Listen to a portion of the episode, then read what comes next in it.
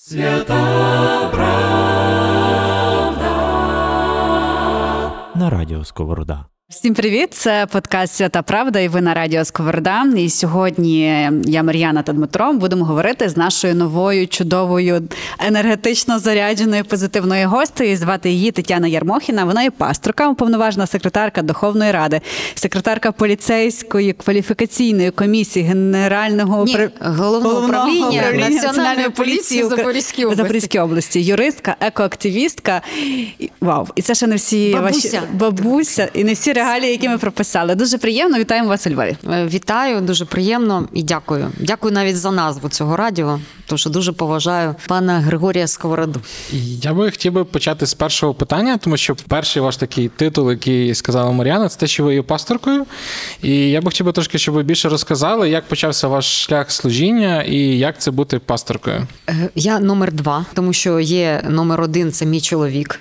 Е, Він капелан військового госпіталю і він пастор, старший пастор церкви. Я дуже розумію, поважаю і в абсолютній повазі і повіновенні, скажімо так. А як сталося, дуже цікаво. Сталося в 2005 році. Закінчилась моя така частина кар'єри юридична. Я захищала підприємство під час корпоративного конфлікту. Це культурно. А по, по справді, коли одне підприємство нападає на інше, щоб забрати його, це акції. Там, ну тобто я фахівець з корпоративного права, корпоративного управління. Я дійшла до таких ну фахових висот насправді. І ті, що на нас нападали, вони захопили владу вже в підприємстві. І е, я залишилась працювати, і почались беззаконня. Тобто нерухомість потрібна була, а люди не потрібні. І я стала за людей, захищати людей. Ну і неможливо було мені залишатися. Тому я звільнилася хотіла, і мене зразу топ-менеджеркою брали в компанію Life. Вона тільки тоді почалася. А пастор церкви, ми в той час ходили в церкву, сказав, що у нього таке бажання послати нас місіонерами, відкрити церкву з нуля в Запоріжжі. Ну, це було взагалі ну, корпоративне управління і ну, І їхати пасторка. це. Так. Да, але ну я глибоко віруюча людина. Ми з чоловіком молилися, і ми обидва зрозуміли, що нам треба їхати. Це спричинило цілу веселу історію серед мого оточення адвокатів, юристів, е, з тим, з ким я вначалася Національної юридичної академії, тому що це незрозуміло, коли людина залишає кар'єру топову, їде кудись. І потім була зустріч у мене через декілька років з моїм однокурсником, і вони ну, випивали, сиділи і вирішили один у одного питає: а що ж це Ярмохіна? Поїхала там те, те. Він каже: А, вона тепер матушка Ігуміня, і їй віддалі всю Запорозьку область. І, це ну настільки смішно. Це б люба віруюча людина або релігійна такого б не сказала. А два адвокат з кримінального права, то ну під цим ділом так пророкували. Ну, коли ми приїхали в Запоріжжя, ми нікого не знали. Ми жили вперше, винаймали квартиру, і там ну дуже важко було, коли ти з одного рівня доходів всього. Ну це взагалі не зрозуміло. Це такий е, час дуже ну на 180 градусів. Тобто ти становишся зараз у нас всі переселенці, да? а тут ти за своєю волею залишаєш кар'єру, їдеш. Це дійсно з, з боку дивиться. Мій зять, син, який дуже люблю, він зараз служить. Він сказав: Мама, я думав, ви релігіозні фанатики з папою. Ну, оце таке, е, наші діти б таке про нас думали. Ось. І ми ну, почали церкву, і у нас була єдність тіла Христова. Ну, єдність об'єднання конфесій. І там був 2007 рік. Це перший стол, стіл, круглий стіл по креаціонізму, чи створення, чи не, тому що ну, досі у нас порушується стаття 35 Конституції України, що кожна людина має право світогляду, вільного вибору. Тобто, світогляд це не про релігію, це світогляд. Я вірю в творця, чи я вірю е, в вибух і в мавпу Ну, від мавпи в еволюцію. У наших дітей в школах у нас вся освіта комуністична досі. У нас пройшла декомунізація, але дітям не надається зараз в підручниках право е, обирати. Да? Наприклад, у мене перша освіта гідрогеологія, інженерна геологія, тому ну так склалося, що екоактивність, може, ви там запитаєте щось, не знаю. І е, ну нема науково ніхто мільйони років не порахував, бо нема чим. І науковці справжні це знають. Але як мантра, ця, знаєте, мільйони мільярдів років, мультики або ще щось, і людям доказують. І ми і на цьому першому столі ми познайомилися з єпископом Харківської Римо-католицької церкви. Я вела е, той круглий стіл, була е, ну, модератором, модерацію да, робила. Ми познайомилися. І потім ряд складів, коли почалось повномасштабне вторгнення, люди самі собою вийшли на молитовний майдан. На молитву. Це він зараз називається молитовний майдан. Просто спонтанно вийшли на площу, вийшло ну, більше двох тисяч людей. І приїхали нас розганяти. Це було на за день до референдуму в Криму, 15 березня 2014 року. 15 березня 2014 року, у вівторок, 18-го, я понесла документи, що ми беремо відповідальність, тому що люди все одно ніхто не хотів давати ніякої. Тоді в Харкові, пам'ятаєте, загинули люди, демонстрація була. Але знаєте, ну як юрист вмієш формулювати питання. Кажу, так у вас буде відповідальний. Ну, мій чоловік. А так у вас відповідальний ніхто не буде. Люди будуть збирати, у вас не буде хто крайній. Е, Влада зразу погодилася дати дозвіл. І цей молитовний майдан. Ми з е, 14-15 рік був відновлений госпіталь завдяки йому. Тобто, це кошти великі, залучення, всі конфесії проходили. Тобто, дуже багато. І він досі кожну неділю, в будь-яку пору року, в будь-яку погоду е, збираємося і молимося. Зараз не так багато людей. Ну це і зрозуміло в Запоріжжі, але кожну неділю капелани приїжджають і допомогу військовим. А саме головне молитва. Я хочу ще продовжити тему жінки і пасторки, тому що мені здається, нашим слухачам варто пояснити, що це можливо тільки в протестантській церкві. Правильно? Да, Е, Чому так, на вашу думку, і взагалі як це стати жінкою-пасторкою?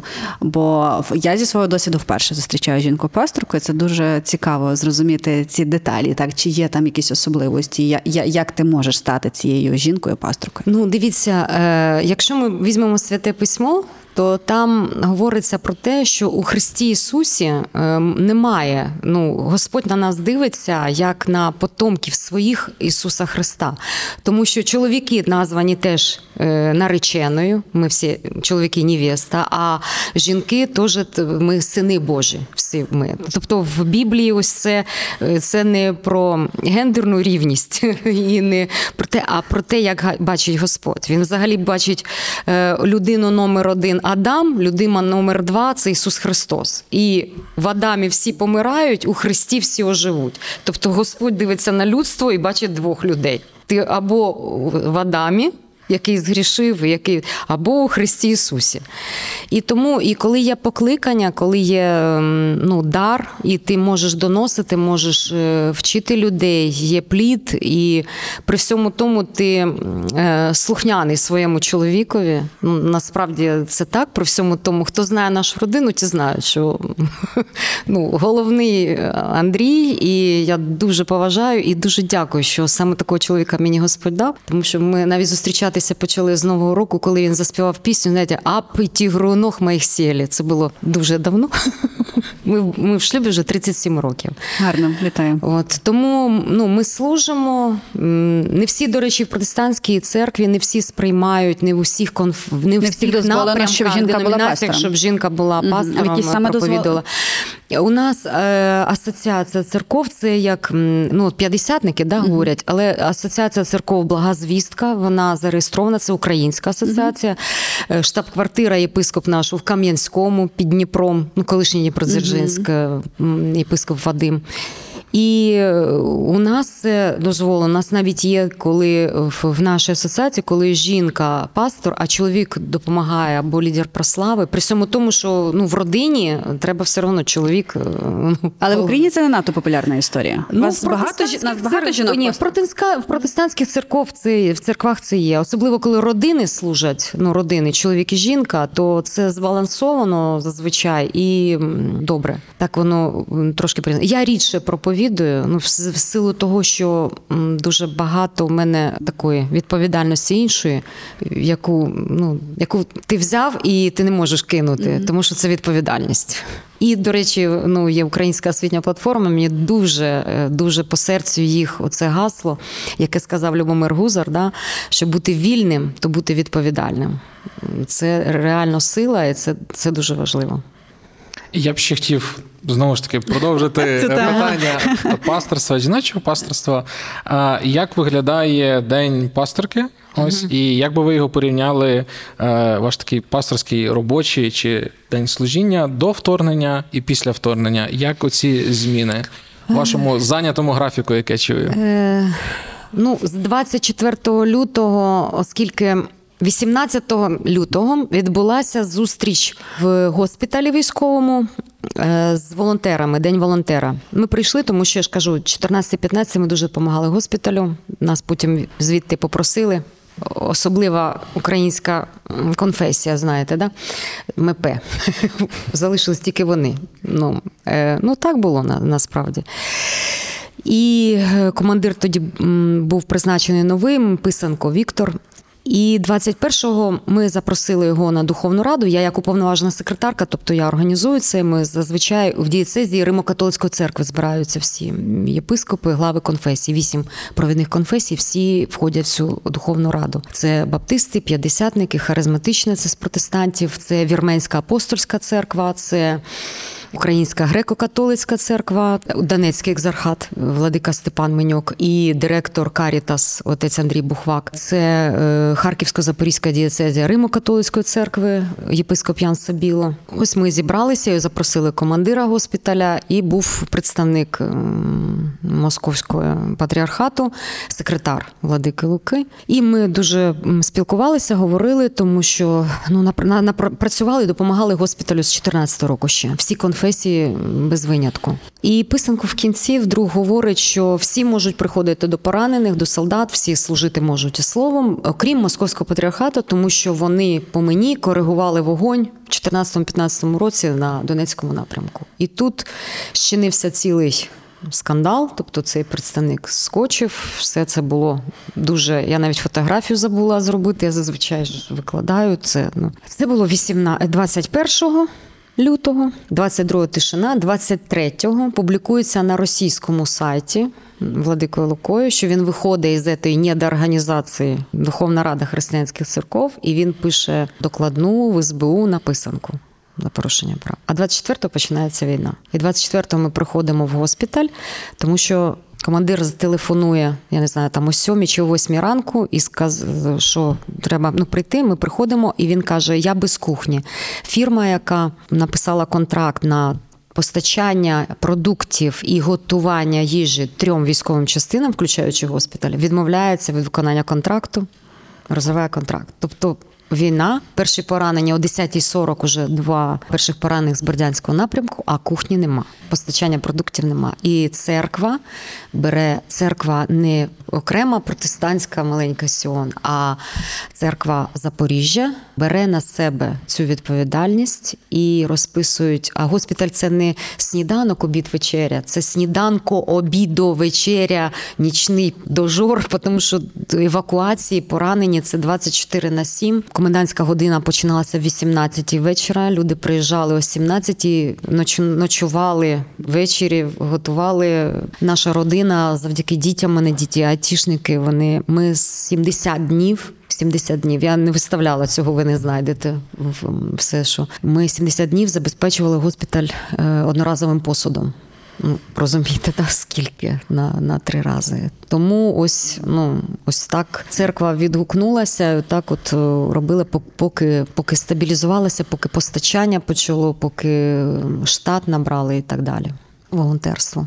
Тому ми переселилися в церкву 3 на 3 метри. У нас кімната така каптерка. І ось тільки 1 е, серпня ми повернулися додому. Я така щаслива, бо у нас там хто тільки в нас не ночував і не жив, я не можу, напевно, в ефірі ПК розповідати. І що ми тільки не робили, бо церкві ж, напевно, не можна такого робити. Вам велика подяка за те. Ми Дякую, всі. Ну, ми розуміємо. жили, коли мене зараз питають. Та Таня, моя подруга з Києва, генерал-майор Таня, ну там вони приїхали щось ну, родичі, захворіли, і каже: Таню, оце мене ти. А я думаю, а Таня в церкві жила півтора року. Кажу, Оксана, це як не про мене. От я зараз розумію. От півтора року, тобто ти живеш, от е, і це я знаєте, от ну це ж віруюча людина сковорода, да? Він дуже як апостол Павло говорив, пам'ятаєте, що я більше всіх вас потрудився, втім, не я, а благодать Божа. Тому що коли я зараз дивлюся на оці півтора року, оце я ну то ж була я, але то як не про мене. Ну про особистий простір. Я дуже люблю, щоб ну не торкалися ми. А ти живеш у тебе все время люди кругом. Півтора різні.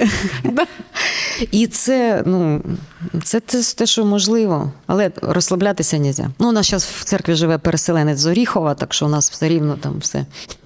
Все активно Не працює. скучно. Активно Так. працює, не скучно. Що ще почали? У нас багато людей з інвалідністю, з інвалідністю ментальною. Ми служимо завдяки українській освітній платформі. Це дуже сильне підсилення. І я почала про це розповідати в Фейсбуці. Я про це ніколи ми не розповідали. Ми з 2000, з червня 2010 року ми опікуємося такими людьми. Це служіння, це ДЦП, синдром Дауна, ментальна різні розлади, ментальні там олігофренія, ш- шизофренія, слабоумість, ну різні. І це е, 18 плюс люди. Нас кожен день їли в церкві, кожен день були люди. Е, Хтось ночував, хто хтось боявся спати вдома, ночували там в дитячій кімнаті, постелили. Тобто, ну от як змінилося. Ну і плюс допомога там і навчання приходили там разне. Досі досі не можу розповідати.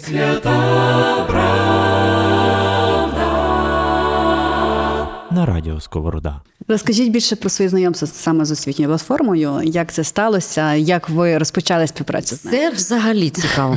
Е, В березні місяці 2022 року мені телефонує е, заступник директора департаменту довкілля Зова. Таня Максим Сорока це науковець, який співпрацював з освітньою платформою, е, еколог. Каже, там є е, Максиму треба, хто вивозить людей з, е, з ще ж тоді можна було вивозити з зони окупованої, вивозити. Хто вивозить людей, е, він хоче допомогти паливом. Я телефоную, я знаю Максиму особисто, Максиму Сороці цьому телефоную. Пане Максиму, кажу, я знаю, які конфесії, хто що вивозить і хто масово вивозить, кого точно, якщо ви заправите, це будуть вивезені люди. А він каже: Та це ж не я, це українська освітня платформа. І дає мені телефон. І я пов'язую, як от знаєте, головний принцип дії ООН, да, coordination save life. Координація рятує життя. І от я, от той, хто шнурки, розетки, я знаю, куди що вткнути, тому що коли ти межконфесійний і координуєш, ти знаєш силу і здатність, і хто що може вміє. І я знаю, що джерело життя там вони вивозили на той момент. Вони номер один вивозили дуже багато. І я їх контактую разом. І Українська освітня платформа допомагає джерело життя і там небайдужі люди е, фінансує, е, сплачує паливо, вивозити людей. Там тисячі людей були вивезені. А потім у Фейсбуці я бачу фотографію, де ну, той, хто голова небайдужих людей на навчанні, і ще й з такими людьми там запорізькими. Я йому телефоную, що це? А він каже, так, і що опорний центр буде там люди. Ну і ось почалося адвокація за опорний центр в Запоріжжі, такий, як він зараз є. Пані Мар'яна зробила просто блискуче управлінське рішення. І зараз це Каріта Запоріжжя. Ось, і ми познайомилися, приїхали на навчання. Ні, познайомилися, і за того, що ми познайомилися, тоді приїжджав Костюченко Артем. Ще приїжджали е, на знайомство. Ми познайомилися і узнали, що є проєкт, який можна там ще не було всіх. Були просто, і ми написали проєкт милосердя і відправили, пофотографували. Просто те, що ми робимо секторально. І там вся українська освітня платформа почала за нас боліти. Це мені сказали так. Так переживали за проект. Ну там і Досі переживають. і все. Да, і ми. Оказується за це, що, що ми робимо стільки років, ще й грошей можна ну, до- додати, і це ж підсилення яке. І ми отримали кошти, написали цю програму. У нас є кому писати. Тепер вже ми навчилися і теж можемо, але в основному Тетяна Миколаївна у нас це робить. Там. І, а потім поїхали на навчання е, соціальні ініціативи громад. Це було дуже цікаво. Я поїхала ні, як було зовсім ніколи. І е, мені так сказала Тетяна Миколаївна, що ви їдьте, е, тому що ну я думала, що ми вже все виграли. І тут я приїжджаю в Брюховичі, а потім ще я взнаю, що грошей ще ніхто не дає, що ще треба там боротися, вчитися. Що ви... Проект ще треба писати. взагалі на мене нас- настрій взагалі думаю, це за на добу трястись в потязі, приїхати куди. А потім почалось навчання. Там Яна Сварук, Янівська, да, Яна, потім соціальний капітал громади. Оксана Дащаківська. Ой, да, це просто це теж вау. Ну тому що в мене там адвокація ж прав і про капітал громади. Я вже там дописи робила все. І все, я вже даже дадуть гроші, не дадуть гроші. Я ж Вже класно вчили. Роз, розтаяли. Так, але гроші дали, правда? Поборили. І дали гроші. Ще й гроші дали, І ну. потім і на другий проект дали гроші. Через зараз великий, ми, ми великий проект, дуже великий проект робимо. Ну, я думаю, кажу, що дуже, але е, я думаю, що тобто, які виклики і загрози цього проекту, то у нас виклики і загроза ми не очікували, що ми настільки будемо затребувані, що ми громади, оцих соціальні центри, ми ставимо в чергу, розписуємо, коли ми їдемо. Тому що нас і міський ми отримали, круглий стіл провели для області, і маленький собі робочий, як їхати. В мерії знали, що ми провели в області. Виконуючий обов'язки мера образився, як ви могли, Тетяна Миколаївна, давайте. В мерії зробили такий круглий стіл з нашим проектом на екрані. Всі служби, всі дивилися наш проект на екрані. Ну, е, безбар'єрність в дії. У нас ж два проекти. Розкажіть, що це за проєкт? Е, Перший проект від серця до серця це люди тільки з е, для людей з інвалідністю. Він такий невеликий. А другий проект точка опори. Тобто точки опори потребують в такий буремний час всі. І там категорії у нас люди літнього віку, діти і. Люди з інвалідністю, і е, паралельно всі, тобто батьки діточок, які приходять, тому що у нас там конкурс, у нас працює зараз 9 студій в церкві. Студія натхнення, студія багато людей залучилося. Люди з інвалідністю зараз то тільки Дмитро почав курси. Дмитро Груша у нас є. Він е, людина з інвалідністю ДЦП. У нього така ну, форма рука, там все. Але він відкрив курси комп'ютерної грамотності. Е, йому важко говорити, але із-за того, що він повільно говорить, навіть ті люди, які зовсім не дружать з комп'ютером, зараз ходять. Це люди літнього віку, це переселенці. Два приходять, дві людини з вищою освітою приходять до нього. Ну, тобто, вісім чоловік, вісім людей у нього такий курс він розпочав. Але після цього, коли ми ці студії ще взяли, у нас людина з інвалідністю робить там прикраси. От вона вчила людей без інвалідності робити прикраси. Е, Зараз ми зробили гарденотерапевтичний об'єкт першого типу. Тепер там жодної амброзії не буде, довкілля перераховується. Тобто люди з інвалідністю, з наставниками висадили завдяки освітній платформі. Ми закупили рослини, жодну не вкрали.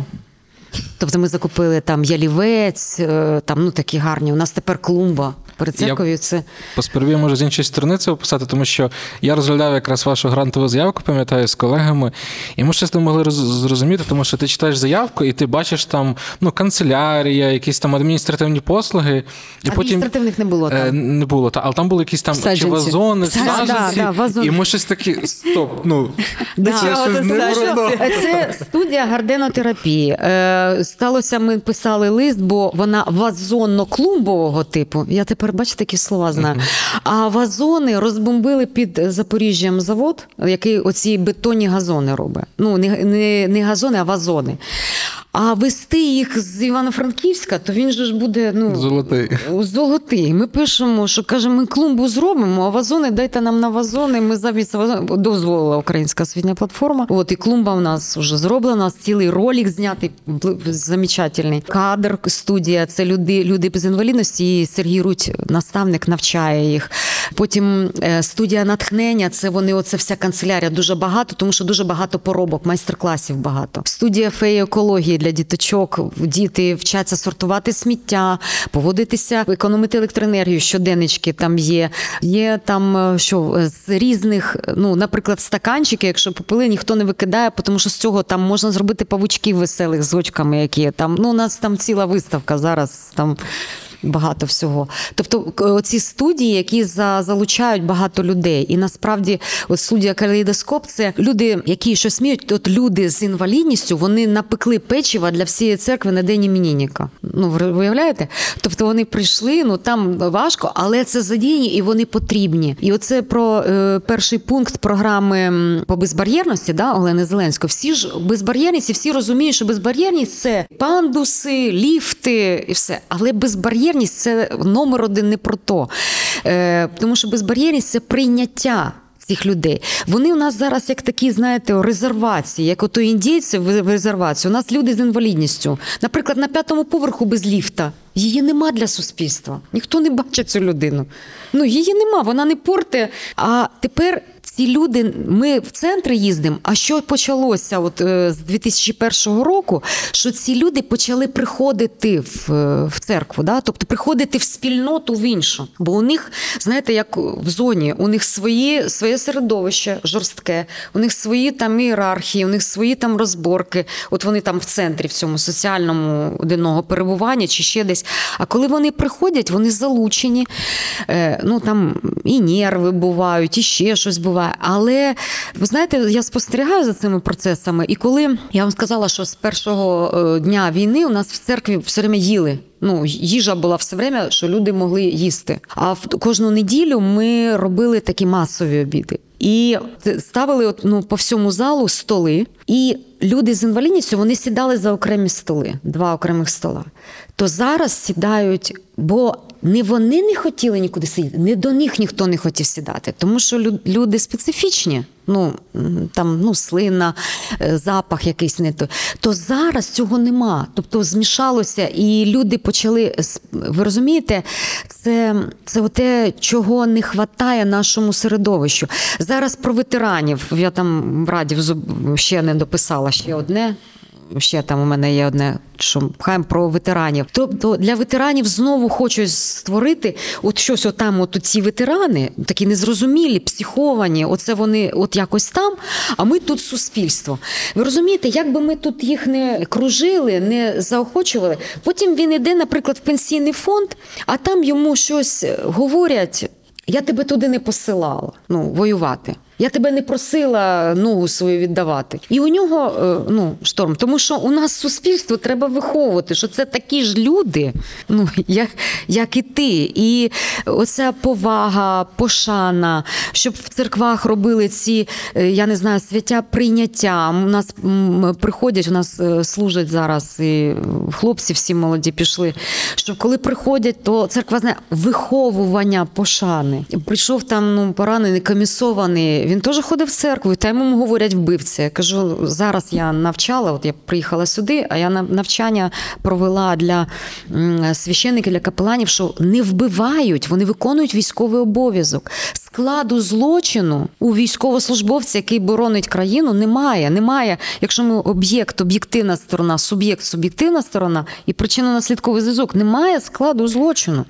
Немає, він не вбиває із-за того, що він там у нього щось. Ну ви розумієте, це нема тут суб'єктності. Він виконує військовий обов'язок, він зупиняє зло, він захищає здоров'я життя. Моє, ваше, ну на передовій.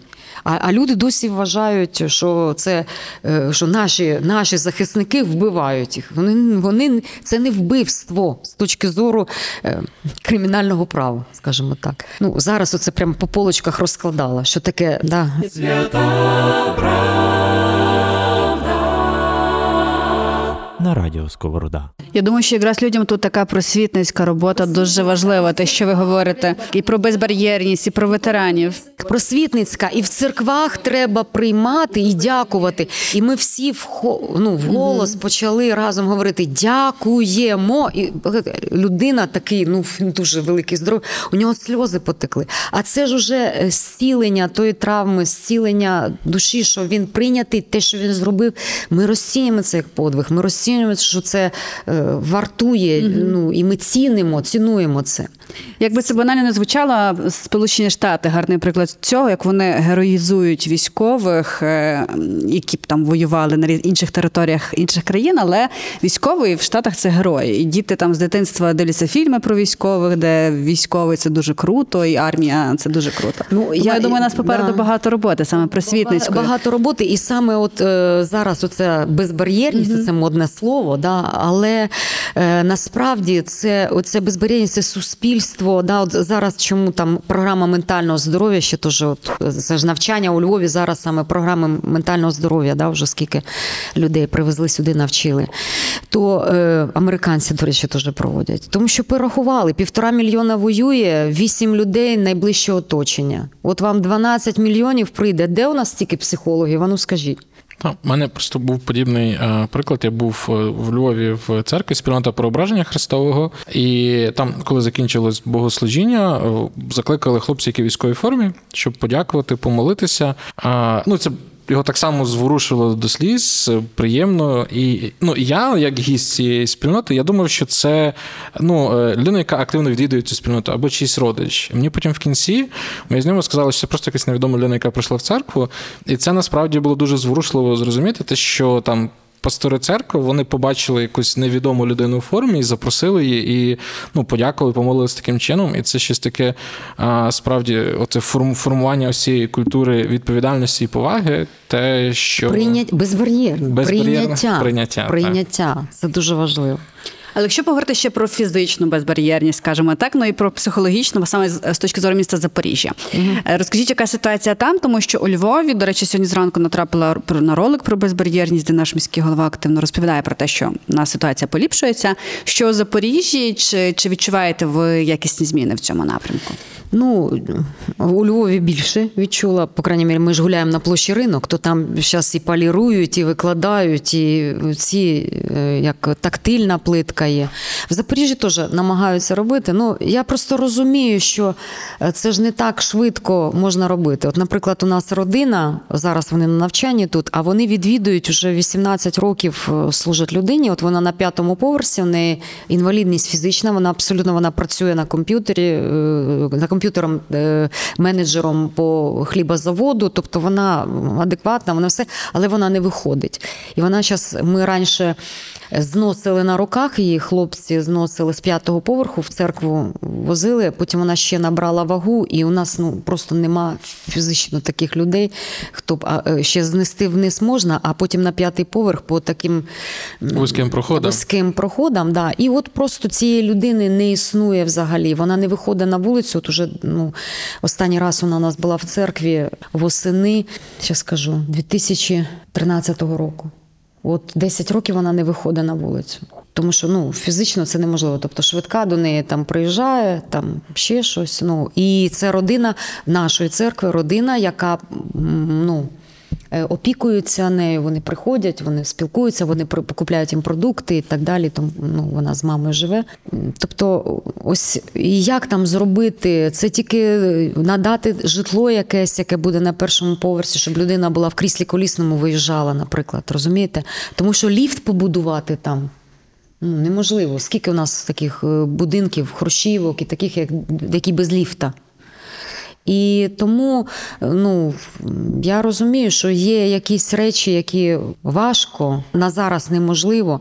А з другого боку, у нас там, не знаю, зробили такий класний ремонт молодіжного центру. І ми проводимо по безбар'єрності круглий стіл з обласною військовою адміністрацією, тому що в них виїзний там зараз. Тобто, все це прапори, все це красиво. І у нас людина з інвалідністю з паличкою єлі на другий поверх по сходинкам, тому що от тобі безбар'єрність, ми посміялися. Ну, ну, посмі... ну це воно не смішно. Тобто стіл по безбар'єрності, але людині на кріслі колісному її тільки на виносити на руках. Тобто, якби ми запросили когось з церкви з нашої, хто на кріслі колісному, не з паличкою, він би просто в цьому столі круглому не зміг прийняти участь. Тому що він би не добрався до пункту призначення, а тільки зробили ремонт. От як. Ну, якось так. Тому ті, які нові об'єкти, ну це знову це про громадянське суспільство, і там ви зачитали там от екологічний мітинг і так далі. Ми коли приїхали в Запоріжжя, от саме перше мене на телебачення запросили, чому ви почали екологію. Ви знаєте, коли я приїхала, мене було дуже здоров'ям погано. У мене була травма спини, а потім із-за того, що судів багато, я дуже інтенсивне життя, я дуже це вплинуло на здоров'я, я майже не ходила. Ну, це дуже було. Я оце переповзала, тобто я робила 10 метрів я йшла, потім я сідала на асфальт, так витягала ногу, майже лягала, чекала, поки приступ закінчиться. Потім вставала 10 метрів. І оце я бульвар Шевченка переходжу, і оцей сморід металургійний. І думаю, як вони тут живуть. Ну, це 2005 рік, літо. Я, я, я це просто пам'ятаю, оце переповзання через бульвар. То я думаю, як вони тут живуть. І зараз, от теж мітинг про відповідальність. То я була уповноважена мітингу, політиків набігло дуже багато. Ви ж розумієте, коли на стільки людей приходить, то політики ще й перед виборами місцевими. Ви уявляєте, що там у нас було. Але вела мітинг. Ми зачитали резолюцію. Три роки адвокації цієї резолюції призвели до того, що зараз ми от розробляємо вперше в Україні природоохоронну програму по статті 11 закону України про захист атмосферного повітря. Тобто, це. Ну, перемога. Більше того, перші в Україні ми пройшли відкриті громадські слухання по видачі дозволу одному з найбільших заводів забруднювачів Дніпроспецсталі. Відкриті це перший в Україні такий формат, коли заводу не дають дозвіл на викиди із-за того, що громадськість ну це фахово, це треба писати. Це не ну мені смердить, не пройдет. Тобто, це є речі. І зараз, от ну такі, такий рух є в Запоріжжі. Просто оплески зараз для вас за все, що ви робите. Це просто вау. Ну, дякую, слава Господу. Так, це е, насправді дуже цікаво. І ми я би хотів би, знаєте, е, говорячи про інвалідність, е, тему інвалідності і про екологію, говорити про відповідальність, та, тому що одним з таких е, мото ОПО є це формування країни відповідальних. Да. І, власне, якщо ми говоримо про там, наприклад, інклюзивність, то наскільки я знаю, що українське законодавство воно, воно не ідеальне стосовно безбар'єрності, але воно не є найгіршим. Але тим не менш, е, люди знаходять вихід, як його викривити, як зробити пандуси такими не під 90 градусів, що людина не зможе виїхати. І, власне, тут питання, як е, не лише з законодавчої сторони, але з такої виховної, як формувати цю країну відповідальних, щоб люди розуміли, що потрібно бути безбар'єрними. От е, безбар'єрними або от і по довкіллю, да, там, і так. Тобто, що так. відповідальність? Що таке відповідальність? Да?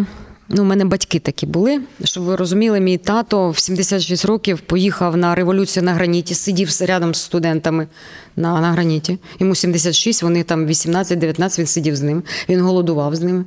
Він настільки був проти комуністичного строю, будучи комуністом із-за посади. В 91-му році він здав той квиток. Ну це окрема. Мій тато це ок- окрема це чудо взагалі. І е, що таке? Тобто я жила з цією позицією суб'єктності права, що людина це суб'єкт права, а не об'єкт. Ми не котики, на яких оце е, роблять досліди. Ви розумієте, випробування. І Зараз е, таке цікаво, це після мітингу і все таке. І, до речі, спливло дуже з нашим проектом е, від УОП.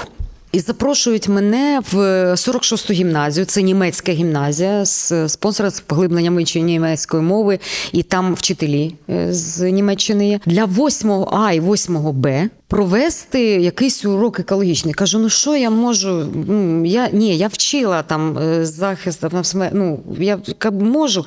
Але що мене ж, як Мар'яна колись сказала, та вас адвокасі, да, ну, хлібом не корми, дай когось захищати. Кажу, дай я про адвокацію екологічних прав. Добре. Ну і оце, знаєте, онлайн вже все в Запоріжжі. Оце е, відкривається Zoom і сидять такі. Ну, я мене не бачу час, ви засміялися, да, яке обличчя, то ми тільки розбудили ще щось. За 40, через 45 минут вони сиділи всі як лампочки, а головне, їх класний керівник з отакими ж очами. Я потім кажу: ну сподобалось. Кажу, ну вроді прокинулась. А класний керівник, Тетяна Миколаївна, так ви ж мертвого піднімете. І я думаю, що це а про що адвокація? Тобто е, я розказала, що таке адвокація. Да? Е, що таке, що це не про адвоката і не про юридичні знання, це про те, що я є суб'єкт права. Я не об'єкт, я суб'єкт права. В Україні суб'єктом права є народ. І я народ, якого правди сила ніким звойована ще не була. Да? Які, ну, розумієте, да? тобто це ж. Е, і на прикладі системних дій за три роки, тільки їх от в 45 хвилин. З образами і з маханням руками, щоб всі прокинулися, оці, що на мене дивилися. Я їм розповіла, від чого, як народилося. Ну, там, е, це, що ми зібралися на Різдво, по моніторингу подивилися, тому що всі ходять, смердить, смердить шоу довгоносиків. А смердить ти нікуди не, не приліпиш. А, і у нас там один науковець е, таку систему показав, яка система моніторингу може бути там. Ну, на комп'ютері ми вау, давайте, давайте зробимо громадські слухання. Відкриваємо статут міста Запоріжжя. Перші громадські слухання в житті громади по статуту міста це наші по моніторингу повітря. А голова, головний інженер Запоріжсталі, головний забруднювач міста Запоріжжя.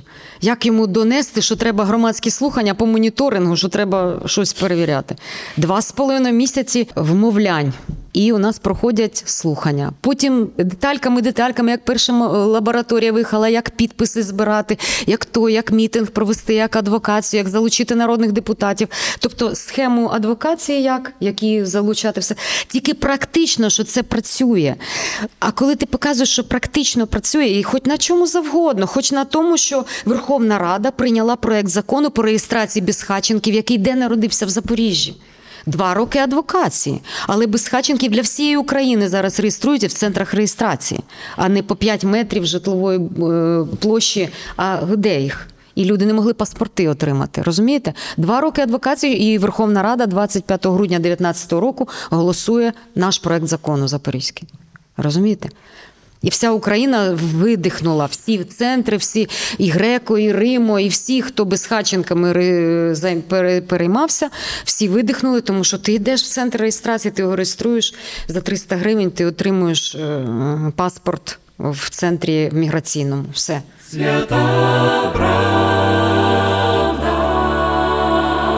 На радіо Сковорода. Пані Тетяно, звідки сила і мотивація стільки робити? Е, По-перше, знаєте, вас так зразу чітко від... відповідь заготовлена. Значить, по-перше, Ні, е, знаєте, от е, це дуже мотивація, це ж складова, якщо суб'єкт складу злочину, це складова суб'єктивної сторони мотив. Якщо мотиву немає, людину не судять. Ну, це дуже, це дуже важливо, що тобою, що тебе мотивує. І е, яка мотивація? От після мітингу, ви уявляєте, да? збирає е, губернатор, всі директори заводів, і громадськості дають дві хвилини. Я півночі не спала, я молилася, я намалювала схему громадянського суспільства. Ну, формула є, да, що громадянське суспільство чинить тиск на владу, щоб влада нормами права регулювала життєдіяльність громадянського суспільства. Це з теорії держави і права. Але що ти за дві хвилини скажеш? І от я всі стоять, дивляться, вся громадськість, ну, Таня, давай ти щось. І я відкриваю рота і говорю. От буквально так. Госп... Всі сидять, ви уявіть, генеральний директор Запоріжсталі, це мільярди доларів. Ну, всі, б- всі. Я говорю. Господь Ісус Христос двічі врятував мені життя. Один раз 8 вересня 2017 року в інституті раку, другий раз 11 серпня 2018 року від лобового зіткнення з фурою на трасі під Степногірськом. Тому я повинна щось робити для Бога, а значить для людей. Отак все змінюється, і ми ведемо той круглий стіл. Не дві хвилини нам дали. Розумієте? Тому що якщо ми читаємо молитву Отче наш, Отче наш, що живеш на небесах, нехай буде воля Твоя, як на небі, так і на землі. Ну ми ж говоримо ці слова. Воля Твоя, як на небі, на землі. Хто на землі є провідником волі Божої? Скажіть мені, будь ласка. Людина, бо Бог створив свій закон, я юрист сама за фахом. Біблія це супергармонійна юридична книга. Три гілки влади придумав Пилип Орлик. Та де? Пророк Ісая. Господь є законодатель істини, суддя праведний і цар вічний. Судова, виконавча і е, законодавча. Ну, То не Пилип Ор- Орлик, при всій повазі до Конституції е, коза- Але ми також поважаємо. Ми, ні, ми поважаємо при всій повазі, я ж сказала. Ну, Так. то не він придумав, то придумав, розумієте, да? І ну, це- оце мотивація, так, як от пророки. Іноді ви думаєте, немає там, що ти плачеш, що ти не хочеш. А як мирити оці в конфесії, як різдвяний фестиваль, і баптисти повинні ключі від будиночків передавати харизматам, харизмати повинні. Передавати тим, щоб вони не пересварилися, а все добре. Ще єпископ телефонує ввечері. Пані Тетяно, не прийшли ті. Я ключики під сіно поклав. Мінус 10 градусів мороз. Андрій, поїхали. Де ті ключики під сіном? Зараз прийдуть вірменська церква, де вони їх будуть шукати. Ну розумієте, да? Тобто ти плачеш, тобі погано, тебе там ну ще, але потім і не хочеш нічого робити. По довкіллю, тому і страшно буває. Ну, страх, я пам'ятаю, як страх, я розумію, що підписи збирає все місто, а там, як мій чоловік сказав, це моє прізвище і наша адреса. Ну, дуже, я, ж його прізвище ношу. І страх той приходить отак. От. І я пам'ятаю, що я його фізично е, відчуваю. Той страх, що проти заводів забороню, що там реальна адреса моя, ну, я людина, і страшно. І потім, отак, от, прямо як в кіно, це руки на рулі мого чоловіка. І коли він говорить, Таня, якщо Господь врятував нам життя, коли фура вилетіла на нас, і ми чудом взагалі ну, живі залишилися. І, і, і машина не ушкоджена, і нічого. Там водій кричав: це Бог, це Бог, тому що ну, не було шансів ніяк. І він тоді поклав руки і сказав: якщо Господь врятував нам життя, то ми повинні щось для нього зробити. І я сказала, страх пішов вон, як будто я його бачила фізично, ну от буквально так. Е, тобто, і де та мотивація? Оця, оця мотивація це головна. Коли ти в молитві схиляєшся перед Господом, і ти нічого не хочеш, і ти розказуєш йому, як будто він нічого не знає. Ну, що ти не можеш, у тебе нема сили, ти нічого не хочеш, і все. І потім ти кудись ідеш, а потім звучить якась фраза чи щось, і у тебе як вогонь в костях. Знаєте, про Єремія він каже, як слово то було як вогонь в костях, що ти, ти можеш, ти, у тебе. Ну, як вогонь в костях. Тобто Господь не терпе несправедливості, він не терпе. Ну йому не подобається, що розкрадають бюджет, йому не подобається. І, ну, але хто це повинен робити? Люди потім. Люди тр- треба слідкувати, треба робити, треба ну, якісь справи ті робити, які те, що можеш. Що Боже по силам рука твоя робити, робити. Ну, ось так десь. Дякую. І команда, це люди. От я зараз тут, а команда працює. Я зараз поїду звідси, потім я у Вроцлав їду ще. А команда вже, вже домовленість, вже в Широківську громаду виїжджають. Уже ну, проект наш точка Жопора, він вже продовжується. Тобто там багато, там вже дітей чекають в село. Ну, ми по селах їздимо, куди ніхто не приїжджає, там до них. Ну, так що так, команда є, які підтримують. Чоловік мій просто подяка Богу. Діти, які і допомагають, і фінансово допомагають. Ну це просто. От в сукні сижу, от меншої доці. Окей, Вау, клас. Дякую. Я думаю, ми зараз будемо вже е, потихеньку закінчити. Будемо переходити до питання від наших слухачів. У нас є декілька питань, і ми постараємося їх задавати коротко і очікуємо від вас так, добре. Е, Отож, і е, перше Блі, бліц. Та, бліц. Ой, багато, Добре. насправді питань багато. Ні, я... е, давай, як Дмитре. бути лідером? Лідер це відповідальність, однозначно. Якщо лідер, який не бере відповідальності, це не лідер. Тобто ти відповіда... як ем, Дащиківська да, говорила, що е, відповідальність незворотня. Е, Я щось не спрацювала, я відповідальний. Спрацювало, я відповідальний. Наступне питання: чому ви залишилися жити в Запоріжжі, де постійні обстріли та тривоги повітряні? Ну, ми віруючі люди. У нас 1-3 березня був піст і молитва, і ми отримали всередині в серці від Бога, що в Запоріжжя не війдуть, і це реально чудо, що не війшли. Ми бачили там ну, моменти, нам показували що е, наступ скасовано з невідомих причин тричі. І це наше місце, це відповідальність. Це люди. Ну нема всередині нікуди їхати. Тому Бог не сказав їхати. Ну він, він реально говорить. Він говорить через слово, він говорить всередині серця. Ти розумієш щось. Тому Окей. так.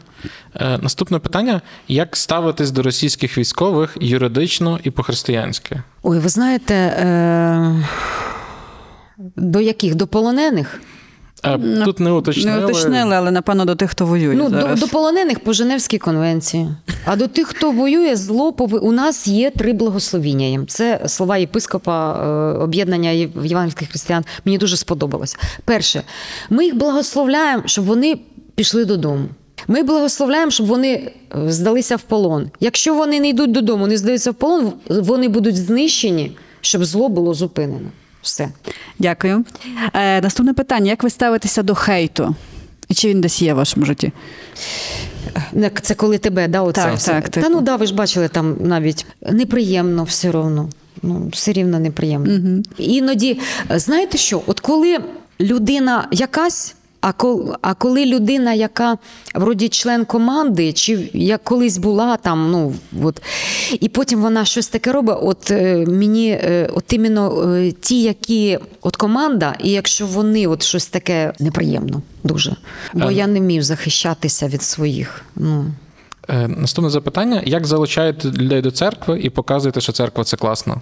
Своїм досвідом, прикладом, зараз ті, які атеїсти зовсім е, вони бачать, ви знаєте, вони е, бачать же мою позицію, бачать наскільки я, ну якщо директорам заводів говорити Господь Ісус Христос двічі врятував мені життя, ну це ж позиція, да? Вони, вони бачать, але бачать, що я не просто релігійний якийсь, е, що закрився, а впроваджую, тобто цю реформацію, ці дії, дії на захист громади, послідовність, відповідальність, стратегія, і тактика, коли є. Ну це є повага. Е, Я знаю, що от всі соратники, всі, які підтримують, поважають принципи, і вже деякі не то, щоб в церкву прийшли, але ну я знаю тих, які почали молитися. Прям міста святого письма, які я виписала, вони кожен день моляться за військових і ну дома. Хтось поважає, хтось питання задає. Ну так. Дякую. Яка галузь має стати провідною у Запоріжжі, щоб сформувати високий рівень доходу містян? Ну, перше, те, що я бачу, і те, що навіть е, Макс Поляков купив наш убитий взагалі будинок побуту. А він купив і хоче там, щоб був офіс його е, компанії. Да, це космічна галузь е, американська і IT. У нас потужна it сфера це номер один, тому що розвиток IT, у мене всі діти в IT. Це 5 як мінімум е, ще сфер вони кормлять айтішники. Ну, ті, хто у них То ви прибирають. амбас- ті, хто- амбасадорка IT. Да, ну, наприклад, До цього Ні, всього, я, наприклад, ще IT. тобто, е, IT. Друге, Запоріжжя реально е, це туристичний е, гарний об'єкт. Навіть оті ото промислове, це можна туристичний промисловий, якийсь з абракадабри тих заводів 32-го року зробити. Ну розумієте, можна зробити там такий, ну Індустріальний туризм. Індустріальний туризм, тобто якийсь якусь оцю, як з 91-го року все модернізують, модернізують, хвостові часті е, агломашин. Я такий, такий, такий этот, знаєте, той дракон такий з хвостовою частю, який пил дає, що діти хворіють і помирають. Розумієте? Ну, 2,5 мікрона пил це в волосині 20 поперек. Він про, через склери, через шкіру проходить, зразу в кровоносні судини. Ну, розумієте, да? Тому от е, це туризм, це те. І у нас зараз потужно побудували декілька. Таких крутезних медичних клінік, ще й медичний туризм. До речі, до того, як побудували Дніпрогес, там була лікувальниця, вона зараз під водою Олександр Бат. Е, З усієї Європи вона була найдорожча, тому наші Леся Українка всі їздили в Баден-Баден ще кудись лікуватися. Сюди приїжджали з усієї Європи лікуватися в Запоріжжі сухоти і серцеві, серцеві захворювання. Ну, туризм, медичний І IT. туризм і IT. Супер. Ну, я так. І культура. Ой, у нас така філармонія, у нас таке культурний фестиваль. Я прямо бачу оці на Хортиці там можна і не та де. Культурний, да, це ж мене, в мене була колись агенція моделі, моденлайну, які по, по подіуму ходять. Розумієте? А в мене така була частина. Ваша біографія можна писати в книжку. Все, чим ви займалися, але останнє питання від наших слухачів і слухачок це яка роль жінки в межах пасторської діяльності? Тобто можемо якось підсумувати саме вашу місію яку, і місію загалом жінки. Місія жінки В пасторській діяльності там в пасторській діяльності. Ну, е, я дружина свого чоловіка. Це підбадьорювати, підтримувати. І коли йому важко буває, то я встаю. Я проповідую не часто, коли маю таке якесь відкриття. Остання проповідь як е, з гуски вода або з гусака вода. Це про те, що тук і жир треба всередині, і потім тебе, коли навіть тисне, ти будеш як з гуски вода. От, тобто я й проповідую, я вчу о, моє хобі 21 рік. Я веду ці е, уроки, е, перші кроки, 12 тем. І це у мене зараз кожен раз клас, і перші, от, перші кроки. 12 тем, е, які от людина тільки навертається до Христа, ну катехези, да, чим там в греко-католиків. Оце ну такі 12 уроків. Основ я віри. Дуже, основи віри, да, основи віри. О, я їх обожнюю сама. У мене вони дуже творчі, з руками маханням, з прикладами і всі. І зараз у мене на ці уроки приходить шість людей з ментальною інвалідністю. Я не знаю, що вони розуміють. Я розумію, що ну, їм подобається. Що вони розуміють? Тому що коли В'ячеслав, там не буду прізвище, отак слухав, слухав, а потім каже. А хто така Єва? Це вже на п'ятий чи на шостий рік потім. І я розумію, що, е, по-перше, я щиро вірю, що Ісус Христос може, ну, щоб такий час настане, що вони повне зцілення, одужання. Ну це ж можливо, це чуда в Біблії є. Але по-друге, оце зараз я розумію, що настільки треба серце суспільства, я бачу, як церква змінилася, щоб при- сприймати цих людей що я їм викладаю, як вони ну там, там сидять із вищою освітою, що у мене людина сидить молода, 30 років і ще. І е, я до них до всіх ставлюся як е, до. Рівних. Да, до рівних, і що вони розуміють. Хоча я розумію, що вони не все розуміють. Ну мене це не демотивує. Мене мотивує те, що вони приходять, і е, Славік, там один у нього він забуває все, і приходить дуже красива, молода людина, дуже красива. І він кожен раз, ну коли приходить, він каже: так: а можна я ще раз прийду? Я кажу: ну, звісно, можна. Ну, от якось так. Ой, дякую вам. Я думаю, що тут можна піднімати ще дуже багато тем і розмов. Ви фантастична жінка. І- Слава Ісусу Христу! І дякую за цю відвертість і розмову. І я думаю, що ми будемо прощатись. І Всім гарного дня, перемоги нам, і щоб Україна дбала і плекала християнські цінності. І Григорій Сковорода тому приклад. І ще від мене окрема подяка усій вашій церкві за популяризацію теми усиновлення. Це дуже важливо. Давайте приклад іншим. Хочу подякувати також вам за тему інклюзії, за те, що працюєте з людьми з інвалідністю. Це та для мене також дуже важливо і приємно. І також хочу подякувати комуні, простору комуні, за те, що ми сьогодні писали у них подкаст. Е, Дуже вам дякую за вашу гостинність. Це Радіо Сковорода, це подкаст Свята Правда. І почуємося в наших наступних епізодах. До зустрічі.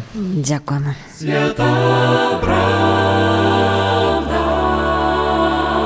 На радіо Сковорода.